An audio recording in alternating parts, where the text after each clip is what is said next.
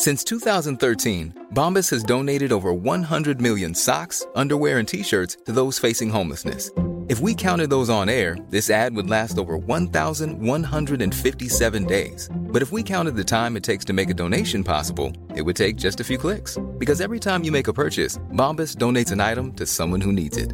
Go to bombas.com/ACAST and use code ACAST for 20% off your first purchase. That's bombas.com/ACAST, code ACAST.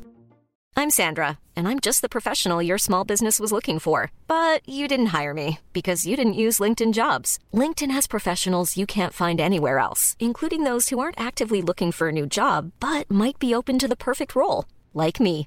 In a given month, over 70% of LinkedIn users don't visit other leading job sites. So if you're not looking on LinkedIn, you'll miss out on great candidates like Sandra. Start hiring professionals like a professional. Post your free job on linkedin.com/people today. Hey, it's Paige DeSorbo from Giggly Squad. High quality fashion without the price tag. Say hello to Quince. I'm snagging high-end essentials like cozy cashmere sweaters, sleek leather jackets, fine jewelry, and so much more. With Quince being 50 to 80% less than similar brands. And they partner with factories that prioritize safe, ethical, and responsible manufacturing. I love that. Luxury quality within reach. Go to quince.com/style to get free shipping and 365-day returns on your next order. Quince.com/style.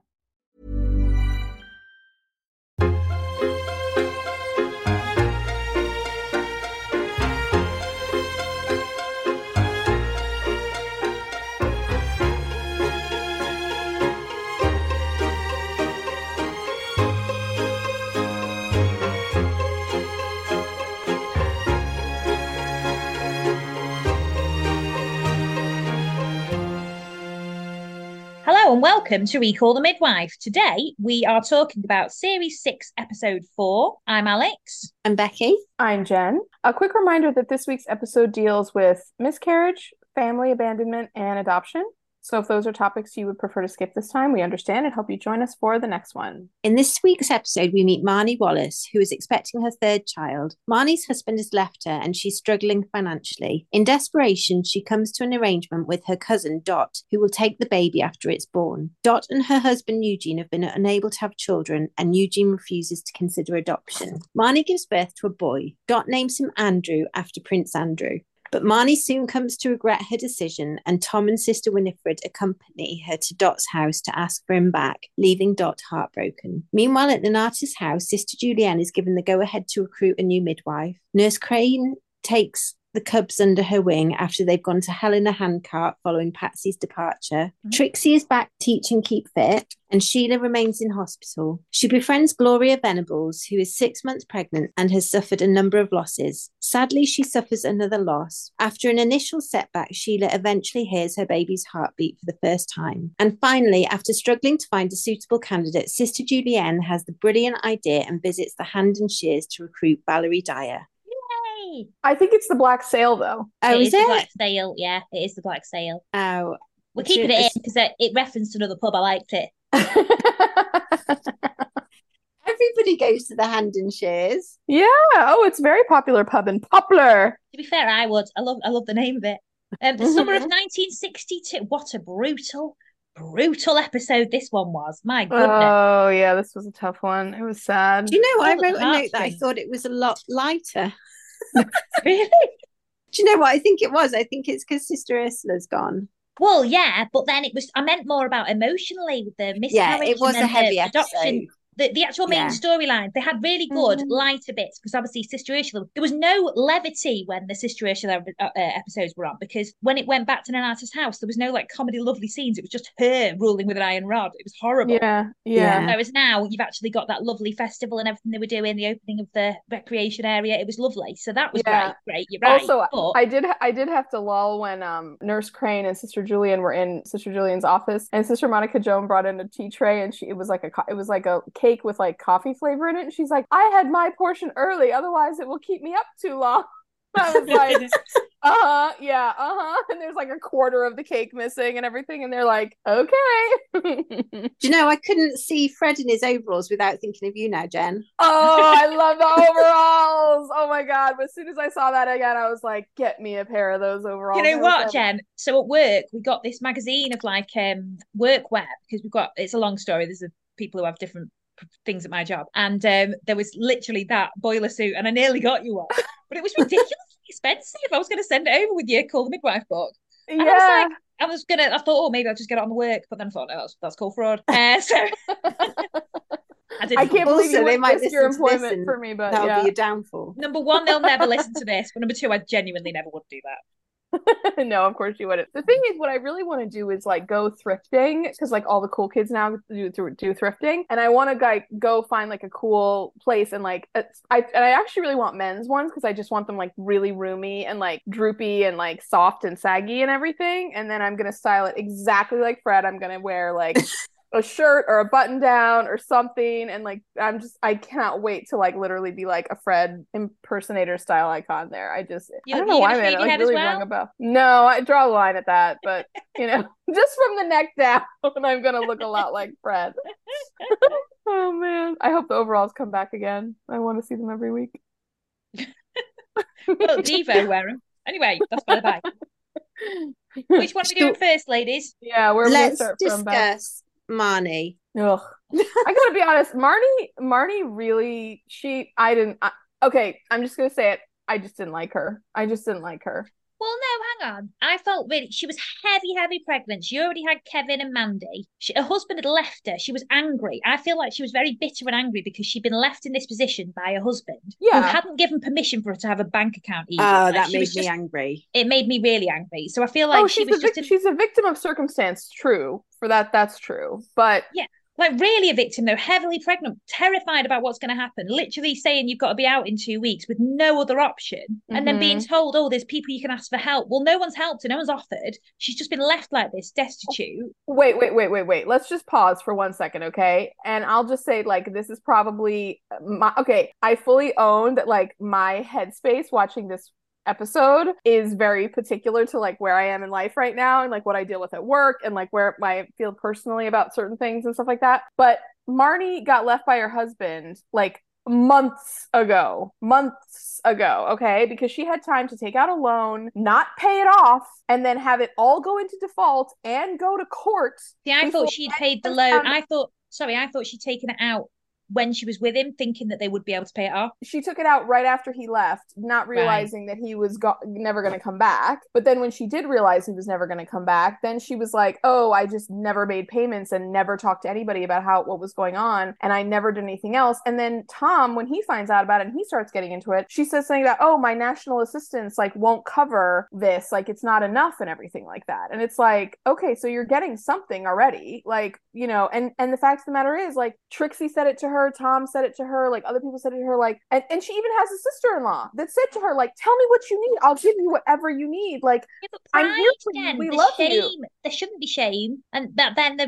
certainly was, but she's feeling ashamed about her husband leaving her. I agree about pride and shame, but I'm like, you've got 2 mouths to feed and one on the way, like, you have to reframe the narrative for yourself. Just you can't be like, she's hormonal, it's awful, I was the most angriest horrible cow when I was pregnant. No, she's just dug herself into a massive hole and not sought any sort of help until she's like in dire circumstances.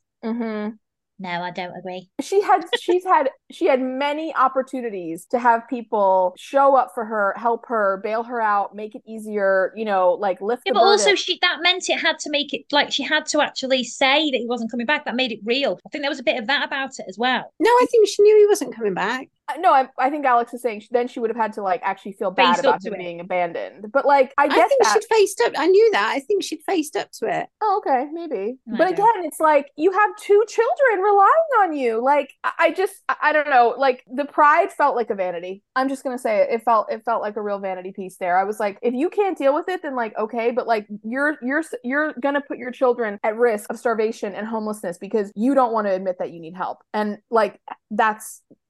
I just don't. I don't know, man. I just don't. That was like too big of a pill to swallow for me. I am brimming with compassion for her here. You two aren't. I have zero compassion for her. Also, Dot came round. So I just need to correct you, Jen, because I know we'll have people messaging. Oh, Dot is her cousin. Cousin. Okay, not sister-in-law. Yeah. Cousin. Okay, cousin. So Dot comes round because it's Kevin's birthday. Hang on. First off, Trixie went round. This is how we met Marnie. And I was a bit like, read the room, Trixie. She was like, obviously she wanted to go to court or whatever. She was trying to go to court and Trixie was there. But that's what I mean. I feel like she was trying to keep up appearances more. Anyway, sorry, carry on. Well, anyway, Dot comes round, because Trixie comes round. Marnie's desperate to get out because she's got a court appearance. Because of all of her debt, basically. So they basically put a repayment plan in. And also they just put a repayment plan in place for her, which is what she had in the first place. Mm-hmm. Mm-hmm. And she's dodging her landlord for like months. She can't work because they don't let pregnant people work. No, I've got a simple. What she bought on HP? The pram, I think, was it? No, because it was old. It was old. It was the other kid's pram that she saved when she knew she was going to have another baby. I don't know what she bought then. Anyway, carry on. Sorry. Mm. It's Kevin's birthday, so Dot comes round with a present for Kevin, presents Kevin with the present, and at that point, Marnie says, "We're not celebrating Kevin's birthday, but you know I can't afford to." Now, I do have sympathy for her here, but with Dot having presented the present to Kevin, I think they'd have let him have it. It's a bit much to take it off him. I feel like at this point as well, they were trying to like present Dot as a bit arrogant, as a bit like holding over, a bit like, "Oh, I've got money and you haven't. You know, I've told you before if you need anything." Like, do you know what I mean? Yeah, but I just think I didn't think Dot was being like that. Like Dot, no, I'm team Dot all the way. Oh no, don't get me wrong. I'm not against Dot, but I feel like that's what I'm saying. I feel like at this point the writers were trying to present her as a bit, "Oh, look at my doorbell. I've got everything." Do you know what I mean? Like a bit. Yeah. I get what you're saying. Yeah.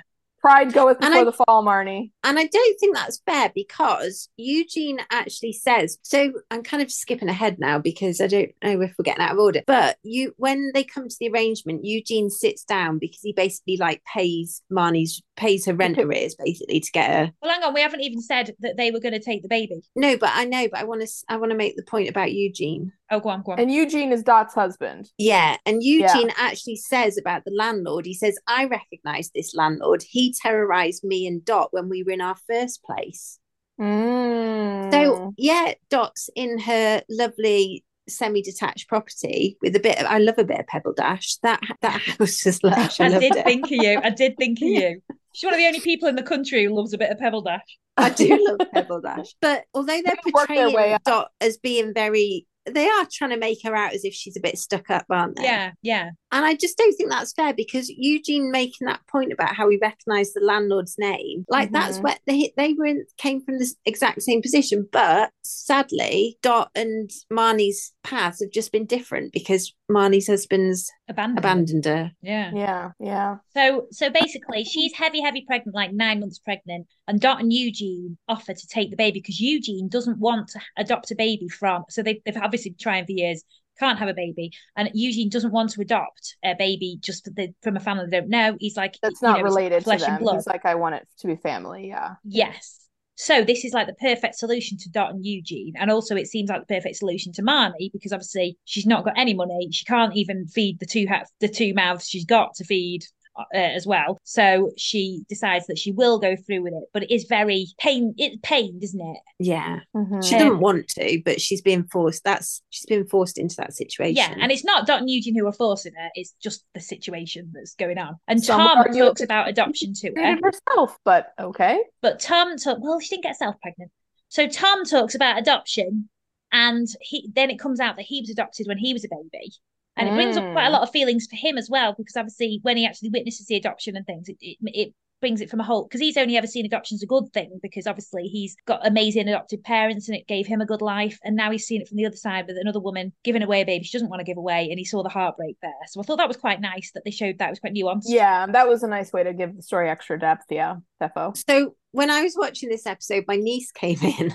Just at the point where she was handing the baby over, and she was like, why is she upset? And I was like, well, because she's got to give her baby up. And she's like, why is she giving it away? And she's like, I was like, she can't afford to keep it. And she's like, well, why did she have it? And I said, well, she got pregnant, so she couldn't do anything. And it's 1962, so there's really not a lot of choice on that one. And she just went, ooh.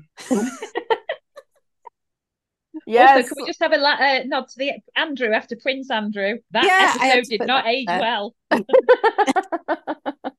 Some of those choices are now being looked at in retrospect, like, oh.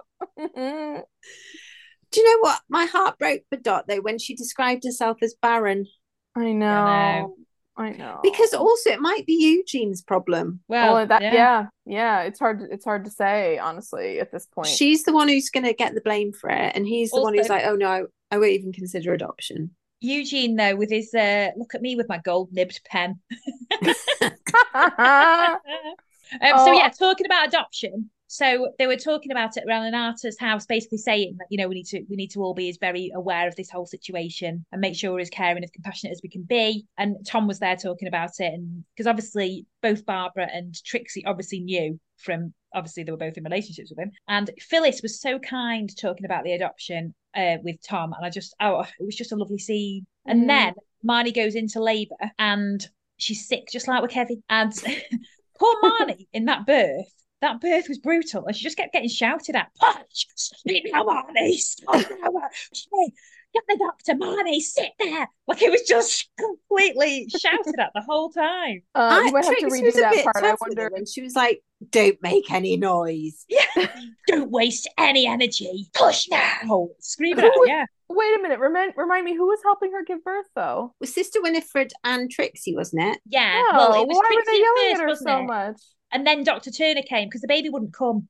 And then Dr. Turner had to come. Oh, and it was forceps. Yeah. They had to yank the baby out. Forceps just looks brutal, doesn't it? Yes, it does. It looks like you're going to actually pull the baby's head off.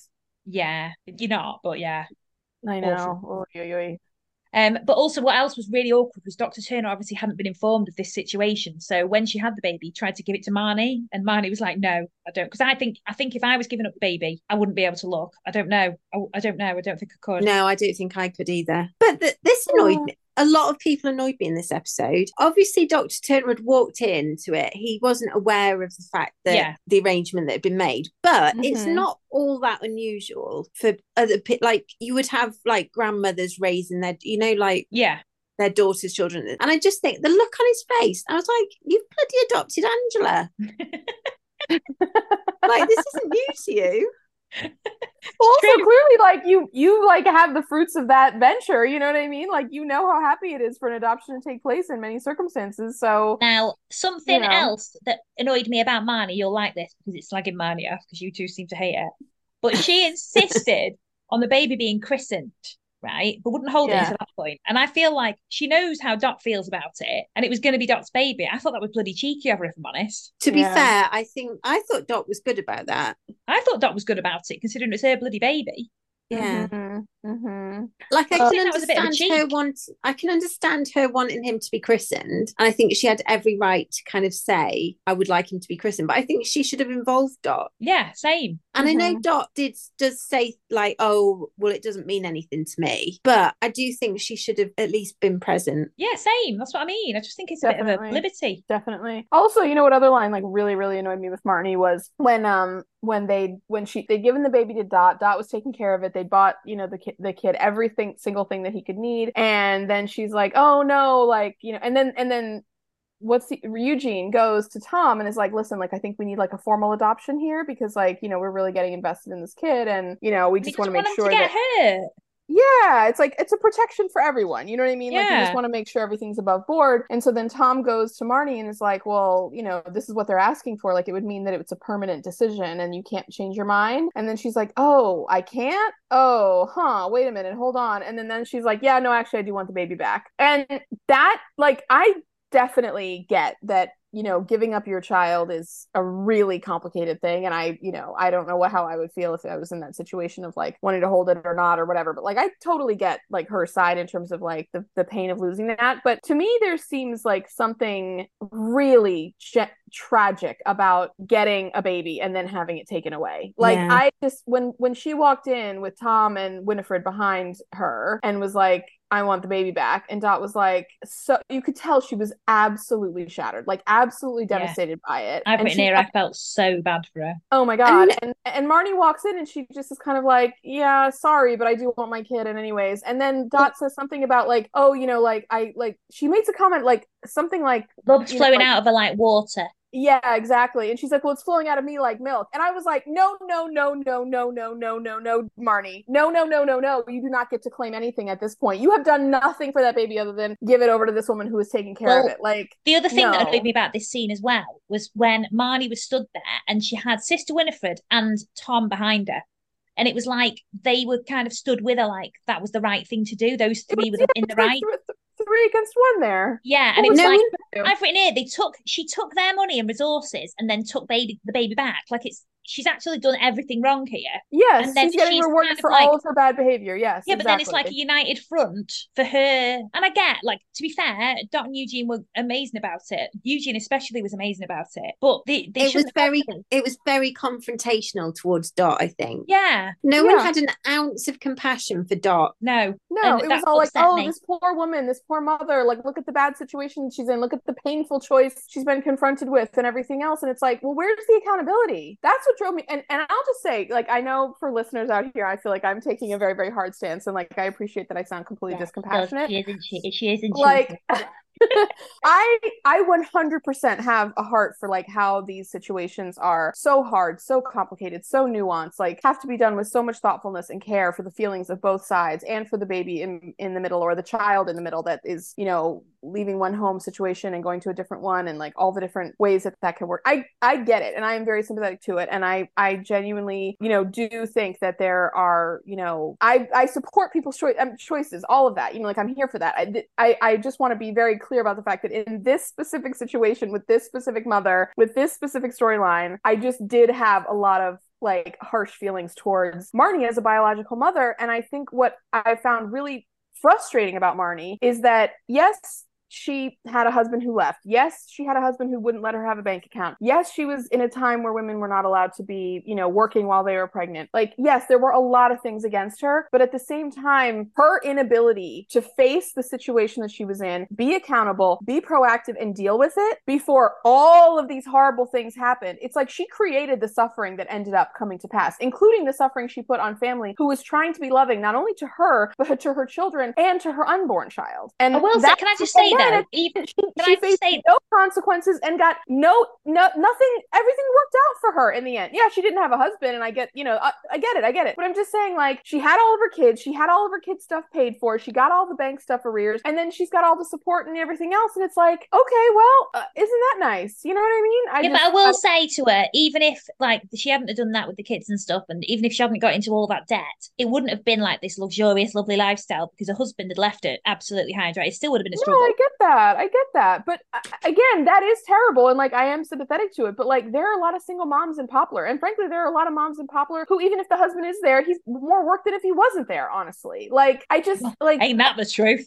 I mean, even today, and I'll just say too, like, I'm in a very, like, very specific headspace with, like, a lot of, like, PMS hormones, like, raging through me. So, like, everything's hitting, like, on a real fever pitch at the moment. But I'm just, I don't know, man. I just could not, what sympathy I had for Marnie, which was genuine, was greatly outweighed by my frustration and irritation with her, and the fact. Well, let's do a positive on this storyline, because Eugene brought a van with all the stuff that they got for him to bring to him, and he was like, we want him to have it. So obviously Dot's been part of that. Yeah. And Tom talks about introducing him to an adoption agency, and he says, when Dot stops crying, we will. Yeah, I just what made me dislike Marnie was just that she was having a really hard time, but she not once did she put herself in Dot's shoes. Yeah, no, it was like Dot.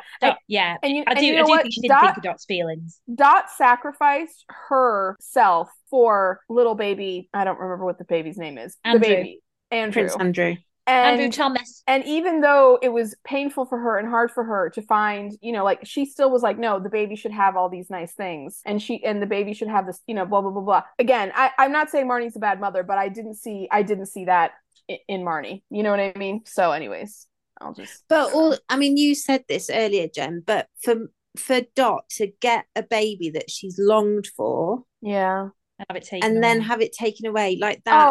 Horrible. Oh, don't get me wrong, I'm not at all. I think it's awful what happened to Dot, and I'm completely full of compassion for Dot. It's awful. There's not, but I've got compassion for Marnie. Well, more compassion than you two for Marnie. Yeah. Well, I'll say this. I think, and this is not expressly intended as a segue, but just to say, mothers who are so or people or women who are so focused on becoming a parent and have parenthood within their grasp, and then to have it snatched away at the last moment, or what feels like the last moment, was clearly a theme in this week's episode, because not only did Dot have that, taken from her, but also Sheila was at risk of it. And God help me, I can't remember the name who actually did lose her baby. That was her bedmate there in the hospital, Gloria. She actually did lose it as well. And did you notice they kept? So it's like a duality of it. They kept going from one scene to Marnie's, to then one scene to the hospital with her, the one scene to Marnie. It was really showing the stark contrast of someone who wants a baby so much and can't have one, but someone who has a baby but can't keep it. I just thought that was quite a... Well, and the point I was even making was that, Dot and Gloria were the same, because they both were so ready to be mothers. Yeah. And then had that opportunity just stolen away from them. Yeah. And how tragic and heartbreaking is that? Yeah. Oh God, the scene at the very, I'm just going to jump ahead one tiny bit. The scene at the end with Sheila and Gloria, where Gloria's packing up her suitcase, and she's like, one day, she's like, maybe this year, maybe next year, maybe the year after that. She's like, I think that two of us are going to meet at the market, and we're both going to have prams, and we're just going to talk about, the vegetables and the weather and just how things are going. And when I tell you, I was absolutely gone. I'm going to say something on that. I don't want to do a spoiler, but in a few seasons' time, we will talk about that. We will go back to this exact point. So, before we move on, I need to slag Tom off a bit more. Oh, go on. Okay. Do it. Because not only did Marnie have zero compassion, Tom had zero compassion for Dot. And I get it with Tom, because Tom was adopted and Barbara had to say to him, this isn't your story. And I think Tom, for the first time, really understood it from the point of somebody who was having to give up their child. But why didn't he appreciate the position that his adoptive mother was in? Yeah. So, the mother that actually raised him, you're saying? Yeah, really, she was akin to Dot. The thing is, I feel like he's kind of had this epiphany, because the whole of his life he's only been seeing it from Dot's point of view. Yeah. Like he then he should be a bit more compassionate. No, I know, but now he's got this newfound. Oh, hang on, I know what the mother. So maybe I don't know why I'm being such a bleeding heart. Actually, I'm normally a bleeding heart, but. Yeah, I think he really over-identified with Marnie in that moment. It was like Marnie was standing for his own mother. His role is to provide pastoral care. You can't pick and choose who you provide it for. You can't, but Tom does all the time. Sorry. So, yeah.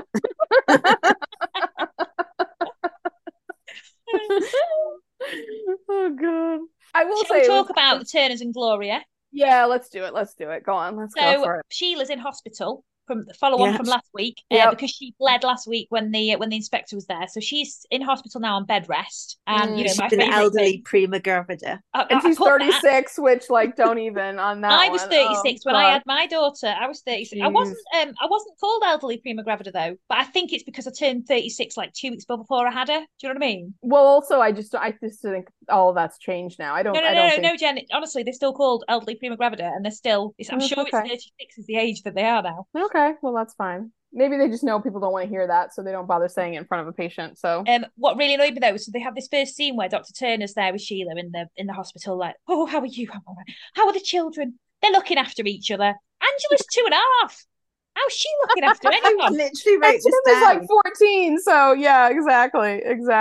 Looking after. But I don't know. I really haven't seen them that much. Anyway, they seem fine, but I don't know. I guess I'll check in later. So yeah, God bless Timothy. Well, they talked about that woman who came to see them. Doesn't Timothy make some comment about what he's making for dinner or something? Maybe I made that up, or I dreamed it or something like that. But he's like, oh, yeah, casserole in the oven. It'll be ready at 6:30. Pops. No, Mrs. Penny had left it. Oh, yeah, okay. People were leaving food on the doorstep. Yeah, because they knew the kids would starve without an actual functioning parent in the household. Yeah, if a 2.5-year-old's looking after the other one as well, we've got real issues.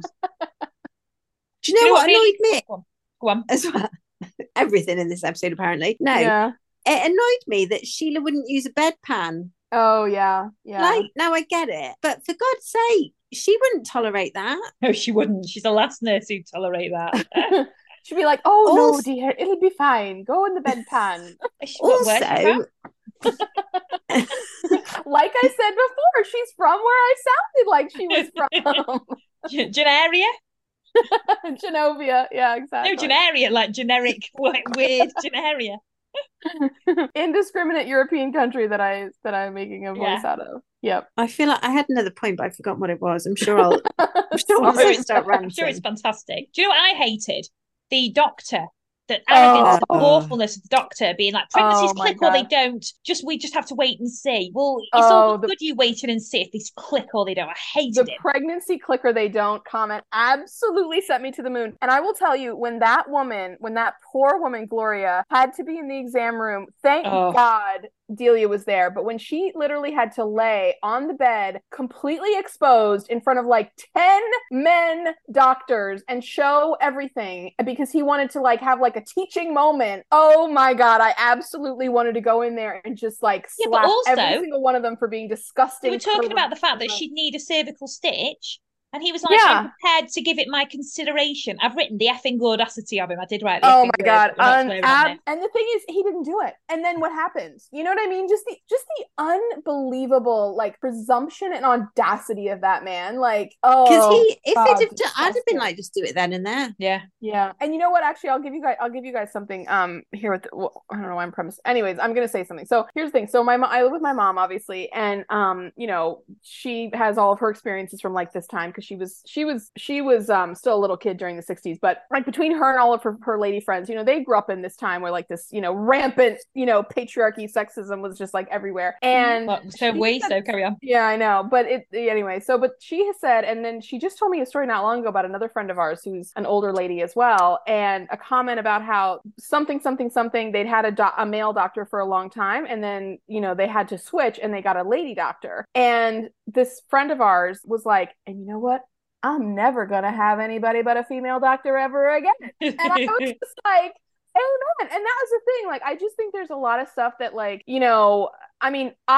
I've made actively the choice that I want to have female care providers for certain types of health issues, have been lucky enough to be able to make that happen. But there is, I just that scene absolutely sent me to the moon and back. And the fact that he was I get it. It's a medical procedure, but no sensitivity, no bedside manner, no understanding of what this woman has lost before. And Delia was literally the only person in that room who cared about her as a human being. Well, Jen, have you heard about the coil? Over here, there's been research done about the coil. What's the coil for? So the coil is a contraception that gets put into women, basically. We don't want to talk too much in detail because I'll faint.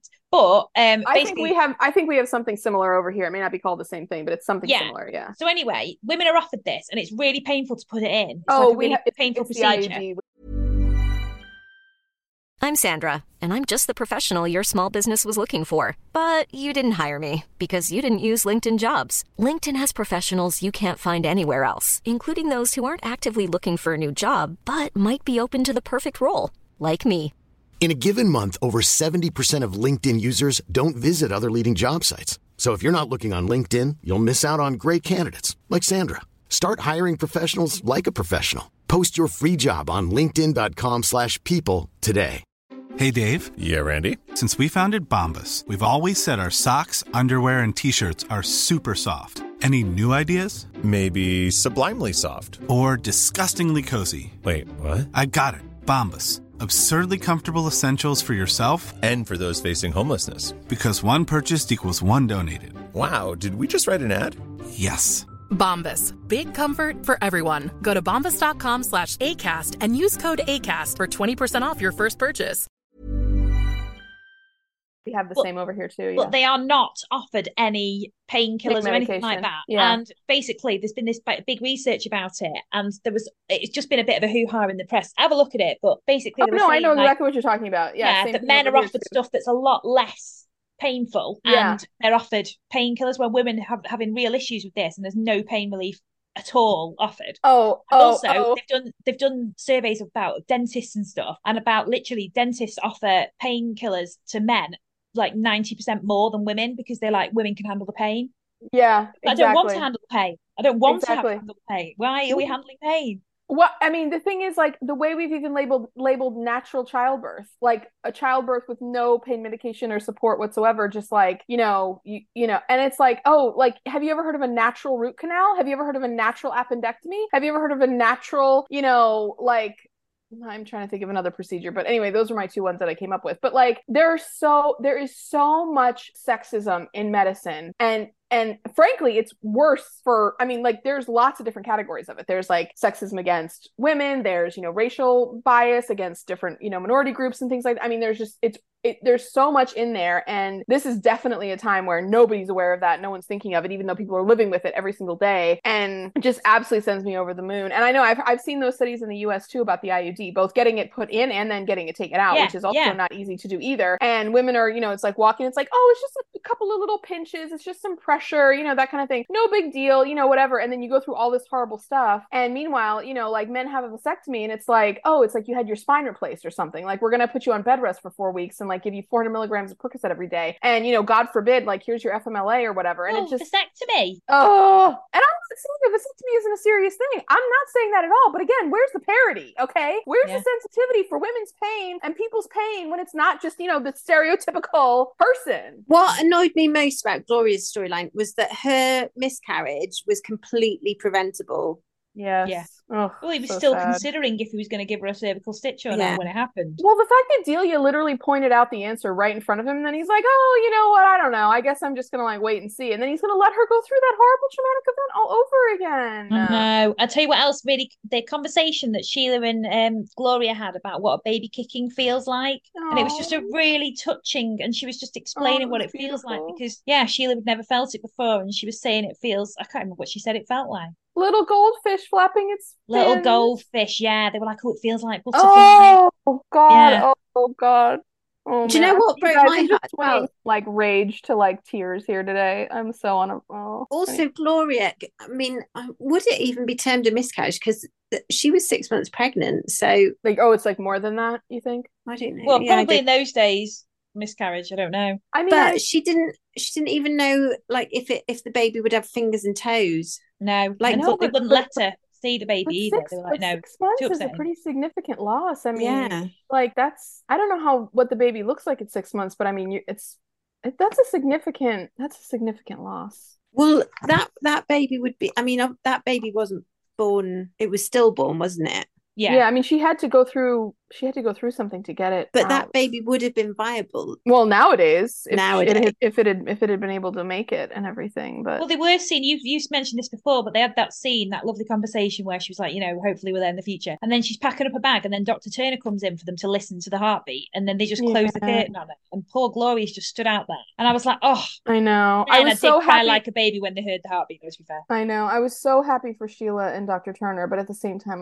my heart was breaking for Gloria. And it was a real like duality of emotion in that. Oh man, oh, no. I love the nurse that was like, I've arranged for a special doctor to come in, like he's very busy. And then Dr. Turner like just looks so proud as punch and like he's so excited, and it was just real whole range of emotions. Also, can I just say about Timothy, like bless him, when Dr. Turner got called to Marnie's birth and then knowing that Sheila wasn't going to have any visitors, he arranged for Mrs. Penny to come in and babysit Angela. I know. It was so lovely. To visit Sheila. Oh, Tim is I also so liked good. It when Dr. Turner got some pork scratchings and some pale ales for them to have like a beer, because that's where men talk at the pub. I love that. I thought Dr. Turner was actually a bit tipsy. Yeah. I mean, Dr. Turner is a very kind of like, he's a really good doctor, but he also has a very like, I don't know. Well, anyways, like he's a very devil may care kind of guy about a lot of stuff too, which is, I think, really funny. Yeah, because when Sheila was in the hospital as well, given that he's a doctor, he found it very awkward talking to her about what was going on. Mm-hmm. I think they did that on purpose though, to kind of be like, you can act around this stuff all day, you can deal with it all day every day, but when it's your family, then that's when it actually really hits home. It was like when she'd had another bleed, he was like, I hear you've had a setback. But you know, the thing is, like he wasn't like that with Tim being sick, but he kind of was the same way. Like he, like for as much as he's a doctor, like he like isn't a doctor anymore when someone in his family is at risk. You know what I mean? Like that's to show how like impotent he felt, how he couldn't deal with it, right. He couldn't help. Right. Well, you can really like compartmentalize when it's you know, feels like somebody separate from you, but then when it's like your person, then you're like, oh no, oh god, and you know, the whole thing. Yeah. Shall we talk about the new midwife? Oh, Valerie Dyer. Oh my goodness. Well, before we talk about that, it was the fact that they were struggling getting a new midwife. And they were talking. Yeah, I wonder what Jen's deleted scenes were. Did you see them discussing the potential candidates, Jen? Yes, I did. And I saw them with like the rotate, you know, like all the ladies, like Sister Monica Joan opening the door over and over again to all the different women. Did you see about the American? No, I think I missed that one. Although I might have zoned out for that one. But it was. Oh, I'm very sorry you did, because it was amazing. So somebody applied. Where was she from, Alex? Can you remember? Vermillion or something. Vermillion. Yeah. Was it in Utah? South Dakota. Okay. Yeah. Yep. So she was from Vermillion, and Sister Julienne was like, I thought an American would be a breath of fresh air, and Nurse Crane's face was so like no chance. So then Sister Julienne says, so no Americans then. And I really wanted to discuss this on the podcast, because I also wanted to say that when I actually watched this and I had this idea, I was watching kind of this area as well, because I used to watch it all the time. And, these series. Yeah, and this scene, I thought at the time, this would be gold on a podcast with Jen. There's no Americans and no men. Yeah. That's my rule in life. I'm very used to my culture being my nationality being slagged off by you both and all of our British girlfriends. I quickly learned we were considered second-class citizens. But yeah, I was loving the interviews. And then there was Nurse Crane's comment about young working-class women all over when the war's on, but then they don't want to know them after. And her comment about that got Sister Julienne's mind clicking, thinking, oh, she literally had a light bulb go off. Yeah. Like, I literally saw the little light bulb above her head just go, like, just, she was fully like, wait a minute. Yeah. Then she went to the Hand and Shears, had a pint, then went to the Black Sail. Oh, and then she had some like lemonade drink out of a dusty glass that you know, Val served her. She was like, oh, these are the ladies' glasses, and she's like, I had to dust this one out, don't worry. And I was like, oh, okay, I don't know what ladies' glasses means, but whatever. I would have hated to be like a lemonade. What was the drink that Sister Julienne got? It was like, what? I thought it was like a barley water. Oh, I just thought 7-Up, forgetting it was 1962. So you girls love barley based like foods. I don't. Yeah, but Dr. Turner brought Sheila barley sugars, and then you said barley. I'm like, what? I guess there was a real like run on barley back then. Well, it was 1962. Right? Like, we don't just have barley water now. Did you have for your tea bags barley and barley water? No, they shall. But I have to say, I would have hated to be interviewed by Nurse Crane. Yeah. Oh, she would be very intimidating. Well, you should especially hated being interviewed by Nurse Crane, Jen, you're American. You would just have no chance. To be honest with you, I would have gotten booted right out of that job, because I mean, the lavatories, the no hand washing, like, you know, I'm not up here for like, you know, the communal bathrooms and the no hand washing and the bugs on the walls and like all the rest of it, like, you know, nappies in the sink where you wash your dishes, like I would not, and bicycling 800 miles a day and like doing, you know, 3 times a day like no. I don't know how fair the interview process was with Sister Julienne going to Val being like, just send a letter and you've got the job. And also, when she got the letter back, it was like she was nervous, like she was like, have I got this? She's basically been promised it. Well, but also, I think that's to show how much it means to them, because if you remember when they first met, she was saying how she used to love the Nonnatus, and her and her sister used to think they took the babies in the brown cases. Like, so it's a big deal to her family and everything. But the thing is, and this is a question we haven't asked in a long, long time, but like, and I mean, I love Val. Val's a great nurse, but the fact of the matter is, like, what actual qualifications does Val have? Like, I mean, she was definitely an army nurse, and that's for sure. And she like had that training. But then when the war was over, she came back and she literally has just been working in the pub. Like, does she need to take a test? Does she need to like get a license? Like, what? No, she's in, Jen. She's in. But I know. Yeah, because there wouldn't have been much midwifery in the army, would there? No, and like, I mean, and she did get hired as a district nurse, you know, so that's fair. But like, they must have said she had midwife training beforehand. They must have said it. I'm sure they did. I'm sure. And obviously she's qualified and like all that kind of stuff like that. And who's going to get I was too distracted by loving the slagging off Americans comment because I thought, I can't wait to bring this up to Jen. Well, and by the way, that's another mark against us because the last American we saw was that horrible fiance of the son. Oh, yeah. That was bad to his mom, remember? And so like now we have had two bad Americans. You know what? Maybe when we met Heidi Thomas, I could have been like, what have you got against Americans? You're cutting out a whole group of audience members here that really love this show. Like, come on, give us a good American role model, for God's sakes. Do you know what I was loving? Nurse Crane's comment about small boys who she finds exasperating and violent. Oh.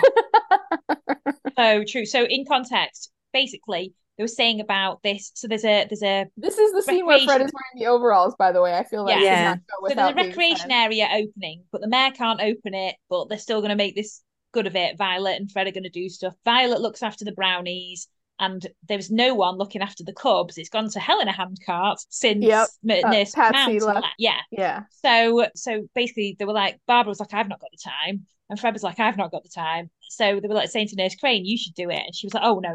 I find young boys exasperated and violent. I thought, same. Then Barbara and Fred were like, well, they're just going to become exasperating and violent men if you don't get If you don't get your hands on them and change them now. Yeah, exactly. And then she was like, well, to get a whistle. And I love the fact that she tried to get a discount for the whistle. How expensive is this whistle? Also, that brownie outfit. That Bex, was your brownie outfit like that? I was too scared to join the brownies. You are?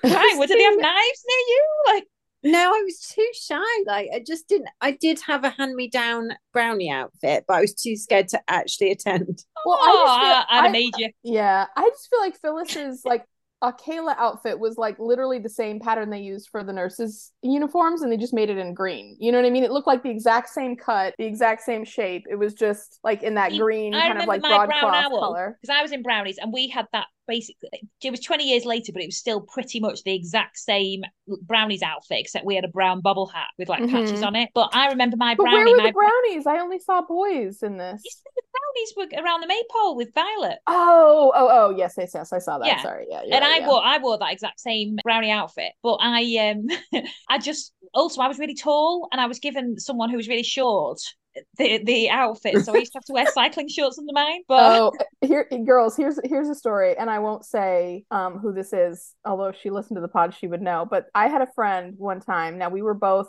in our like late 20s, I want to say, and she was very much, we were both single at the time. She was very, very single at the time and hoping not to be. And it was coming up on Halloween, and she decided that she wanted to like really make a splash with her costume. And, I mean, all girls do this. You want to kind of use Halloween as a chance to kind of like, maybe like step out of character a little bit. Not all girls, but you know what I'm saying? Like there is a tradition of girls wearing, kind of revealing costumes. And I'm not sure, I can't remember now how she got her hands on it, but there was a Girl Scout outfit from somebody who had been in Girl Scouts when they were a kid, but not like a little child, like older. But my friend is quite a slight woman, and she was able to squeeze herself into this dress, and when I tell you, it was as short and as tight as you could go, and she was dressed as a Girl Scout, but it was very much like Girl Scout as a like it was kind of like like how you dress as a French maid kind of. It was like it was meant to be very suggestive and everything. And I mean, she did look very, she hit the mark, you know what I'm saying? But anyways, that really stood out to me because I was like, oh my God. I mean, I think you're going to attract the wrong kind of I think she was kind of hoping for perhaps just a little bit of wrong. You know what I mean? Like, it was a time in life, you know what I mean? Like there are seasons for everything. No, I'd rather go if I'm going to have to do fancy dress, I'd rather go down the comedy route. Oh, whenever I think about dressing up for Halloween, I either want to go as like an old man or an old woman. Like I want to wear something comfortable where I don't have to look cute at all. Like I hate fancy dress. I hate it. It's never fun.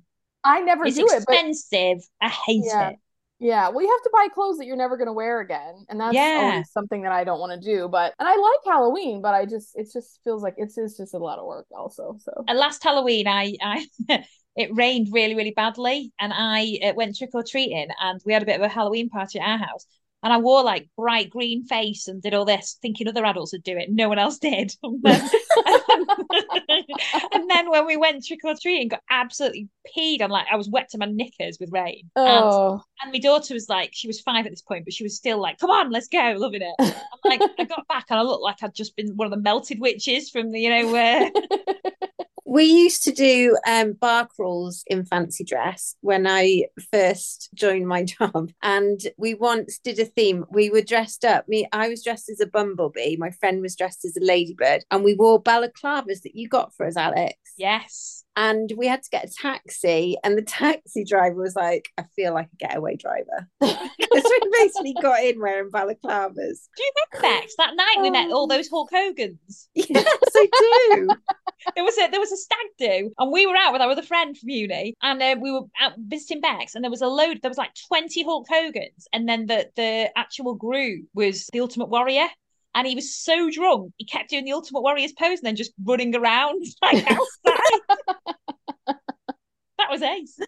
Oh, God. Anyway, talking to Fred and Violet, so they had a big race, basically, that the old pram of Marnie's was involved in. But it's all right, because she got a brand new one anyway from Eugene. Yeah, and exactly. She ran the scam on that poor family, and then she got all new stuff out of it. Yeah. The end scene when... like everybody's happy down the new rec ground. Marnie's loving life because the baby's in a really posh pram. Dot's just sat around sobbing. A new what you call it? A new mattress. She's had her rent paid. She's living the life of Riley. Yeah, really, really, it worked out the best. Although Fred's costume, next level good. Dressed as a Roman. Also, Sister Mary Cynthia being in the race. Yeah, he was dressed as a Roman. It was next level good. You need to go watch the end of it. I'm going to go back. And also, Sister Monica Joan being part of the race. She's like 90, pushing her along. And also the Trixie, poor Barbara, was really self-conscious at the front of the aerobics, and then she was like, oh yeah, we're going to do it for the opening of the rec round. What in our leotards? Barbara's like, my wobbly bits. Yeah. Trixie's lost all her fitness. That's not from the fact that she's not been to keep fit. She's not been cycling around Poplar. Yeah, that's true. Definitely think that's true. Yeah. Yeah, she'll be more sedentary. She's so hot, she'd be conserving energy over there as well. One more scene I want to talk about is actually about Trixie. Trixie and Sister Julienne talking about Sister Mary Cynthia. Oh, yeah. Oh, yes. This is so important. I totally forgot about this. Yes. We're heading towards this bigger plot line, but these are the breadcrumb phase, and it's very concerning. And I don't think Sister Julienne necessarily knows the full truth. Do you think that Sister Julienne is just repeating what she's been told? Yeah, 100%. She definitely is just trusting what's been told to her. She wouldn't let it lie if she knew it was anything bad. And not to be a spoiler, but like later on, something will happen, and I feel very confident that Sister Julienne is going to say, I can't believe I didn't do more for you. Like, if I had known this was going on, I would have like searched. Or, I mean, like there's like Sister Julienne is going to have a real kind of like crisis of conscience later on. I feel very confident about that. I think that's right. That's right. Yeah, but yeah, I'm worried about Cynthia too. Like Sister Mary, I keep getting told off when I call her Cynthia by Bex. So well, I just think it's disrespectful. But notice she didn't say anything to Jen then. Well, yeah, because she knows I'm raging like an absolute psychopath right now this episode. You don't know where I'm going to go. I'm literally cowering because I'm making sure I'm saying it right. I know, but I've been flying off the handle this whole time. So I don't want us to get corrected by... people like they don't even know that Cynthia's Sister Mary Cynthia. I know. Oh, so you mean you're saying they're fine with Jen not knowing? Well, I just don't know anything. Well, she's American.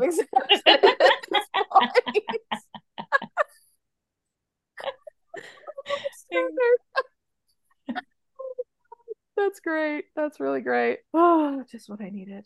Thanks, girls. Should we do zeros and heroes?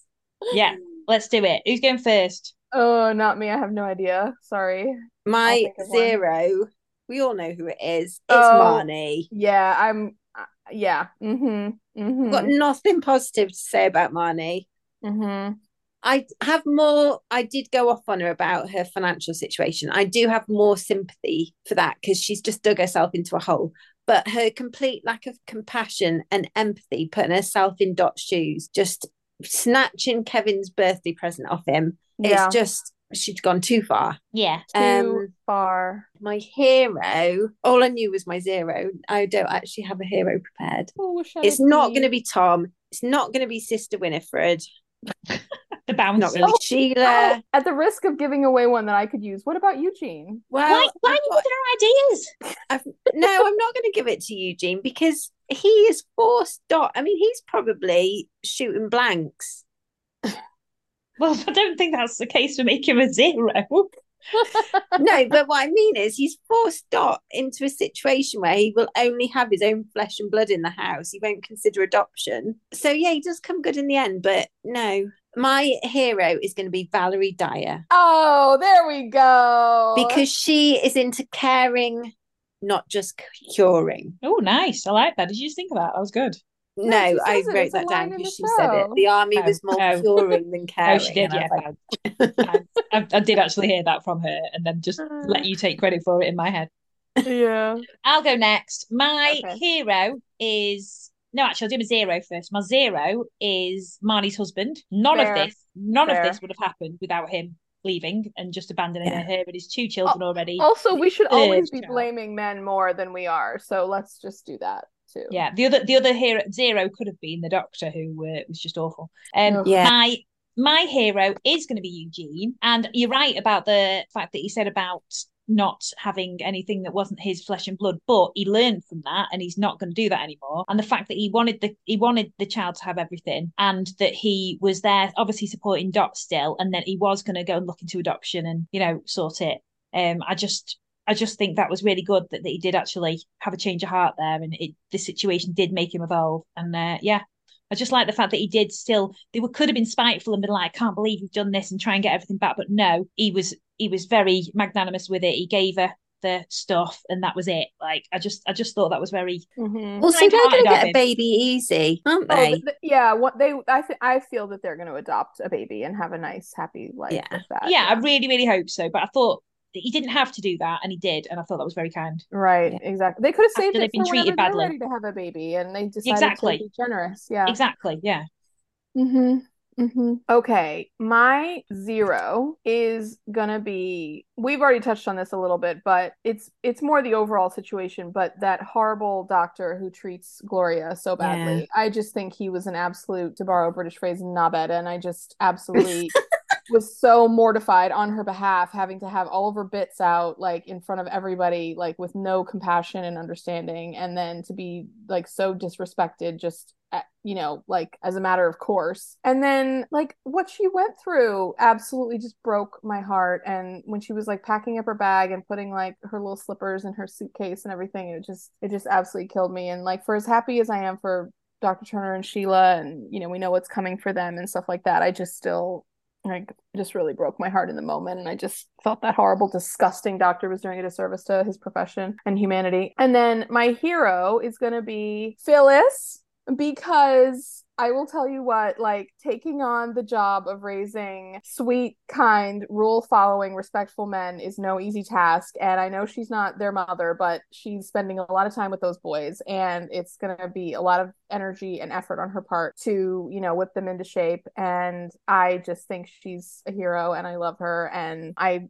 think that the whistle was hilarious, and I just think she's so great. And along with my hero for Phyllis, I just have to do an honorable mention for Fred and his overalls, because I just love them again, and I just am not going to get over it, and I don't want to. And even though I've been so all over the place this episode, yeah, those are my heroes and zeros. I actually want to not amend. I just want to add an extra hero. I actually changed my hero at last minute without remembering, because I just totally forgot who I was going to choose. I had it written down, and then I deleted it by accident. My actual hero, and Eugene, he's great, but he's not my actual hero. My actual hero is Gloria. Oh, she just keeps going through it, but she still comes back, and she still tries, and she still has that hope. And I just think what she's been through is absolutely horrendous, and she is my hero for just not losing hope and not losing. Just for keeping on. Like, poor girl, it's awful. So she's my hero. Her strength of character is legendary. So yeah. Mm-hmm. Also, that awful doctor. I think he was called Mr. Kenley. Yeah, Dr. Kenley, I think, was right. Yeah. He just, the other thing that I didn't say earlier was he just completely underestimated Sheila and Delia. Yeah. Because they know what they're talking about. She be small, but she be mighty, was what he said when she actually knew something. Yeah. And he was like completely taken aback when they both knew what they were talking about. Mm-hmm. Yeah. Mm-hmm. He was like, oh, women actually have like, you know, intelligence and experience and competency in an area of, you know, like a magnitude of this. Like, oh, I'm shocked. And it was just so, oh, he was such a disgusting. Oh, I just put the audacity. Oh. Have you guys ever seen that thing where it's like, where do men find the audacity? Where like, where do men get the audacity? And it's like a picture of like, you know, like an anatomical drawing of a man, but instead of the appendix, it's like the audacity. Have you seen the Why Are Men? Have you seen that? No, I haven't. Right, so there's this meme online, Why Are Men? Yeah. And it's Men Are Headache or Why Are Men as well. There's two of them. But basically this one woman was like doing an interview thing. And this lady who English wasn't her first language. She was just like, men are headache. Why are men? And it's like now this meme.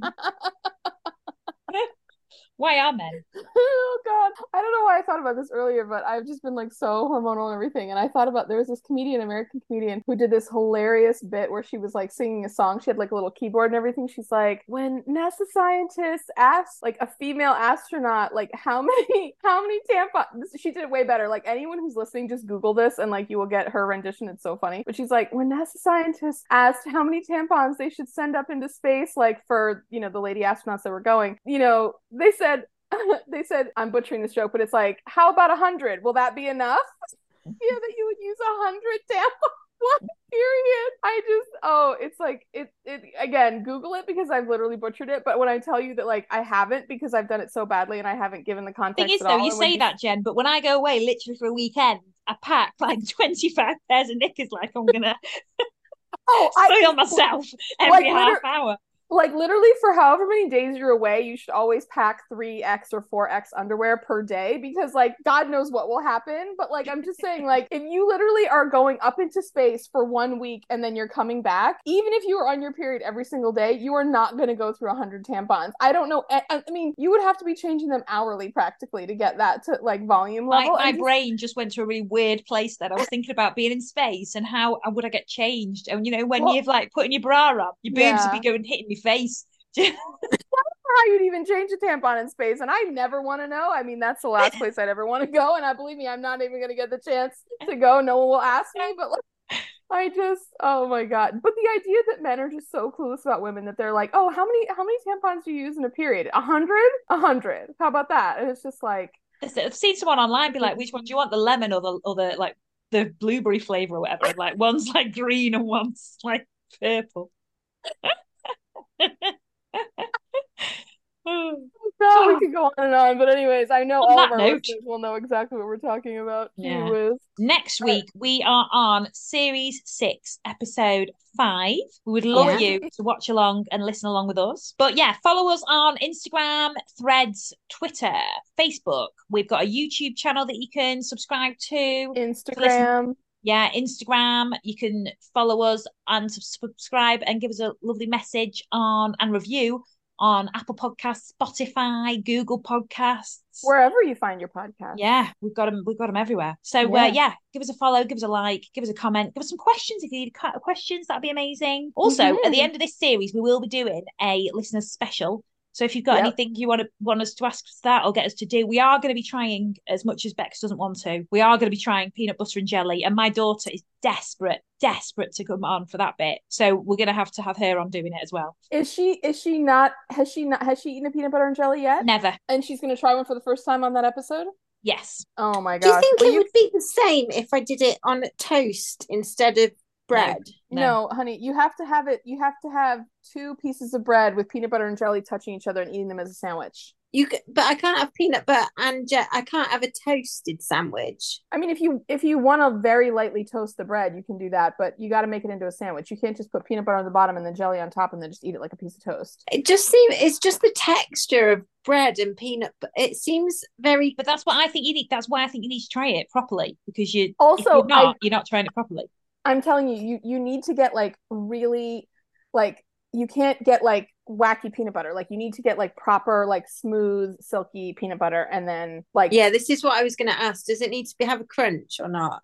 I mean, I don't generally go for crunchy peanut butter myself, but if that's the kind of peanut butter you like, that's okay. But I'm just saying, don't get like any of that natural peanut butter, or peanut butter that has like oil on the top, or peanut butter that's like, well, Jen, like, we'll do all this. We'll discuss all this. But the other thing I'm going to do as well, me and my daughter are going to do a fluffernutter as well. Oh, yes, that's right. I have to do fluffernutter. Okay, I'm going to get fluffernutter stuff. Yes. But again, we've got weeks yet, but... Oh, fluffernutter. Yeah. Anyway, on that note, you fluffernutters. Especially fluffernutter this week, I'll tell you that much. Oh, lordy masses. See you all on Series 6, Episode 5, and we'll see you next week. See you next week. Ciao, bye. Ciao. Bye.